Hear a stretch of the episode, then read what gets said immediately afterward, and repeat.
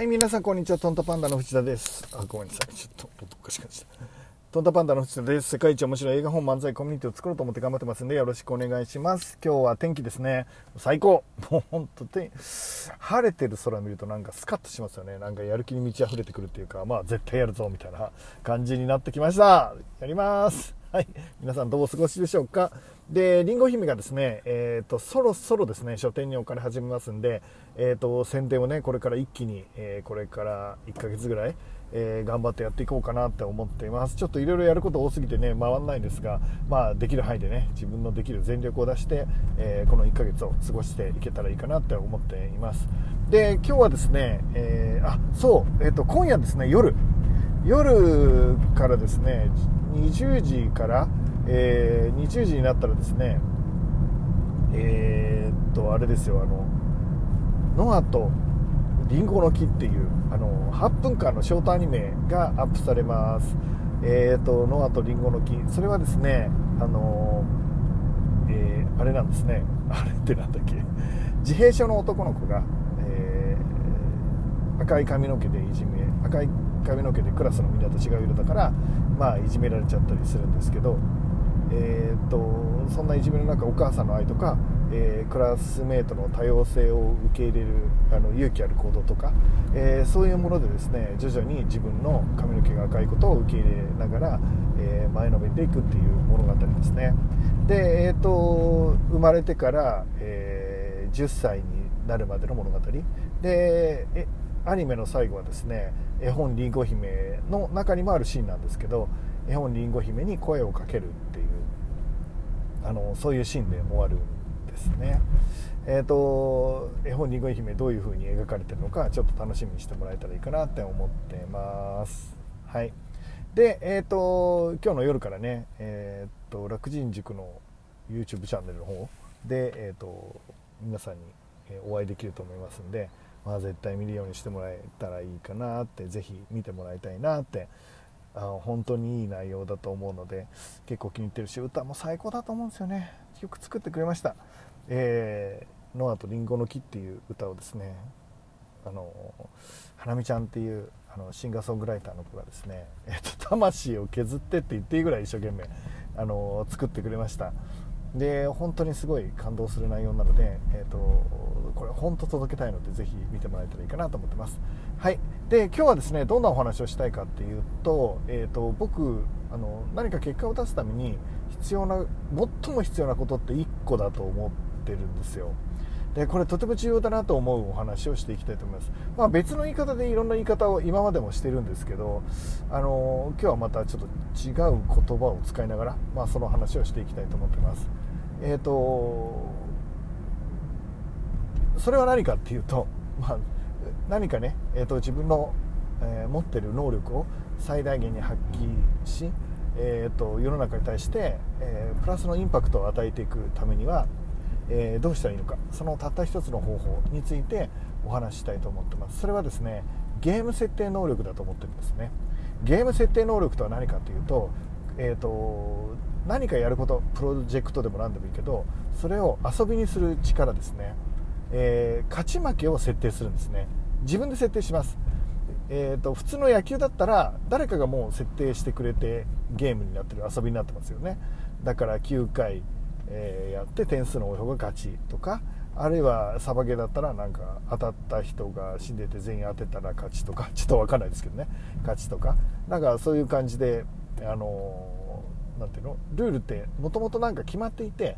えーそのルールに従って、えー、と僕らは遊びをするわけですよね。でも考えてみればそのルールをあの誰かがどこかでなんとなくその原型を考え始めてるんですよね。えー、と野球というものが、えー、と人類が生まれた時に存在してたわけじゃなく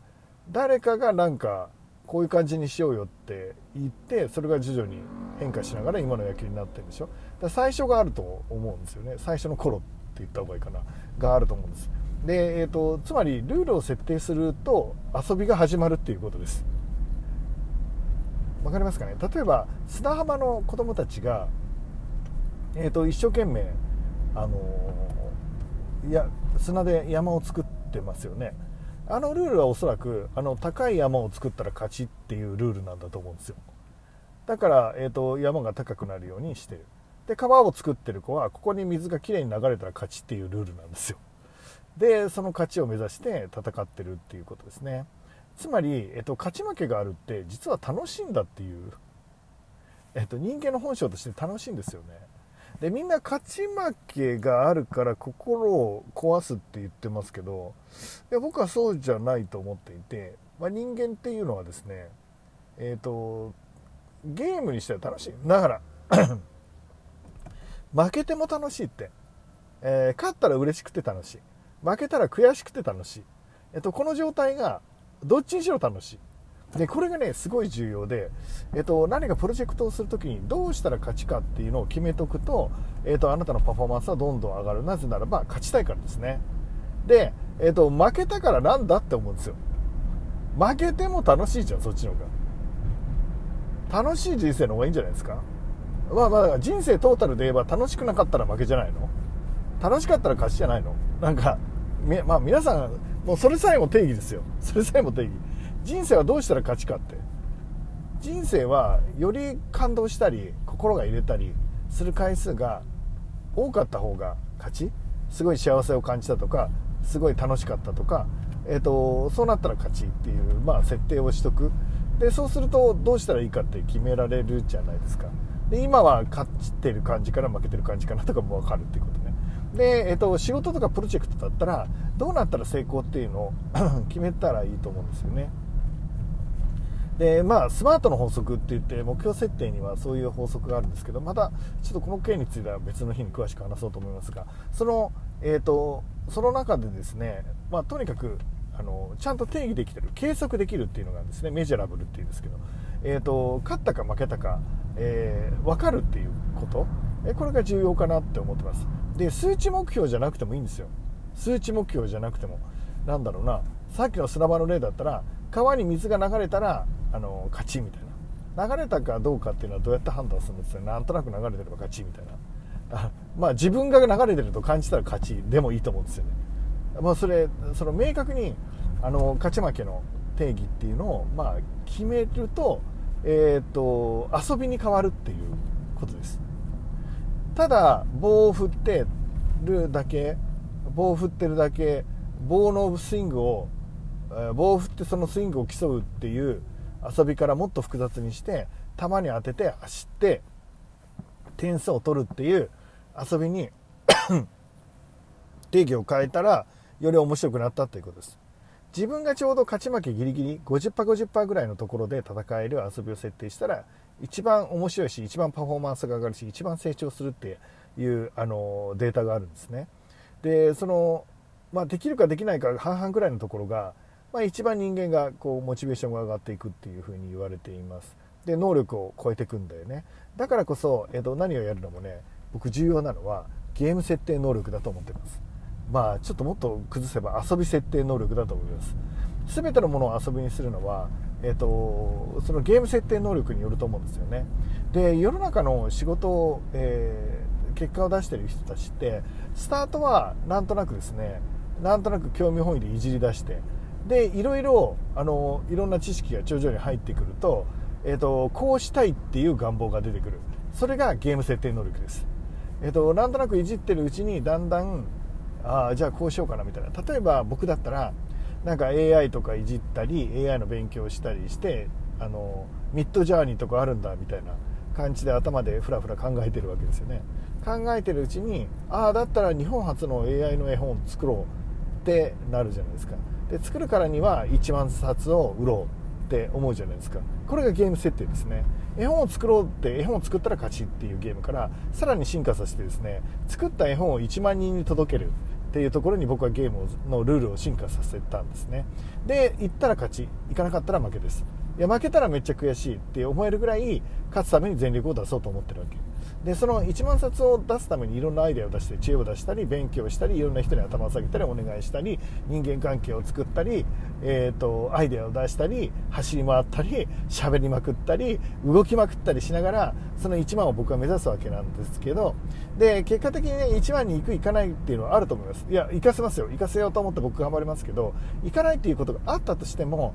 僕のこの日々は僕を必ず成長させると思うんです。これがえーと、ゲーム設定能力。遊び設定能力です。なのでそれは勝ち負けを決定するんです。僕はある意味チームのリーダーの仕事ってこれが9割だと思ってます。えっとリーダーの仕事ってみんながワクワクするような目標みんながワクワクするようなビジョン、えー、勝ち負けの定義、えー、こうやったら僕ら勝ちでこうやったら負けなんだよっていうことを明確にできるリーダーが、まあ、いいリーダーなのかなって思っててるのね。でそっちの方がみんなの仕事が面白くなるから。みんなが楽しくなるから。お金を超える何かがあるんですよそこに。えっ、ー、と何を何を目標にするかは人それぞれでけど勝ち負けが分かるって大事だと思うんです。勝ち負けのない世界がいいって言ってる人本当にそう思ってますか？野球に勝ち負けがなくて面白くいいですか？サッカーに勝ち負けがなくて面白いですか？作品に評価されるされないがなくて面白いですか？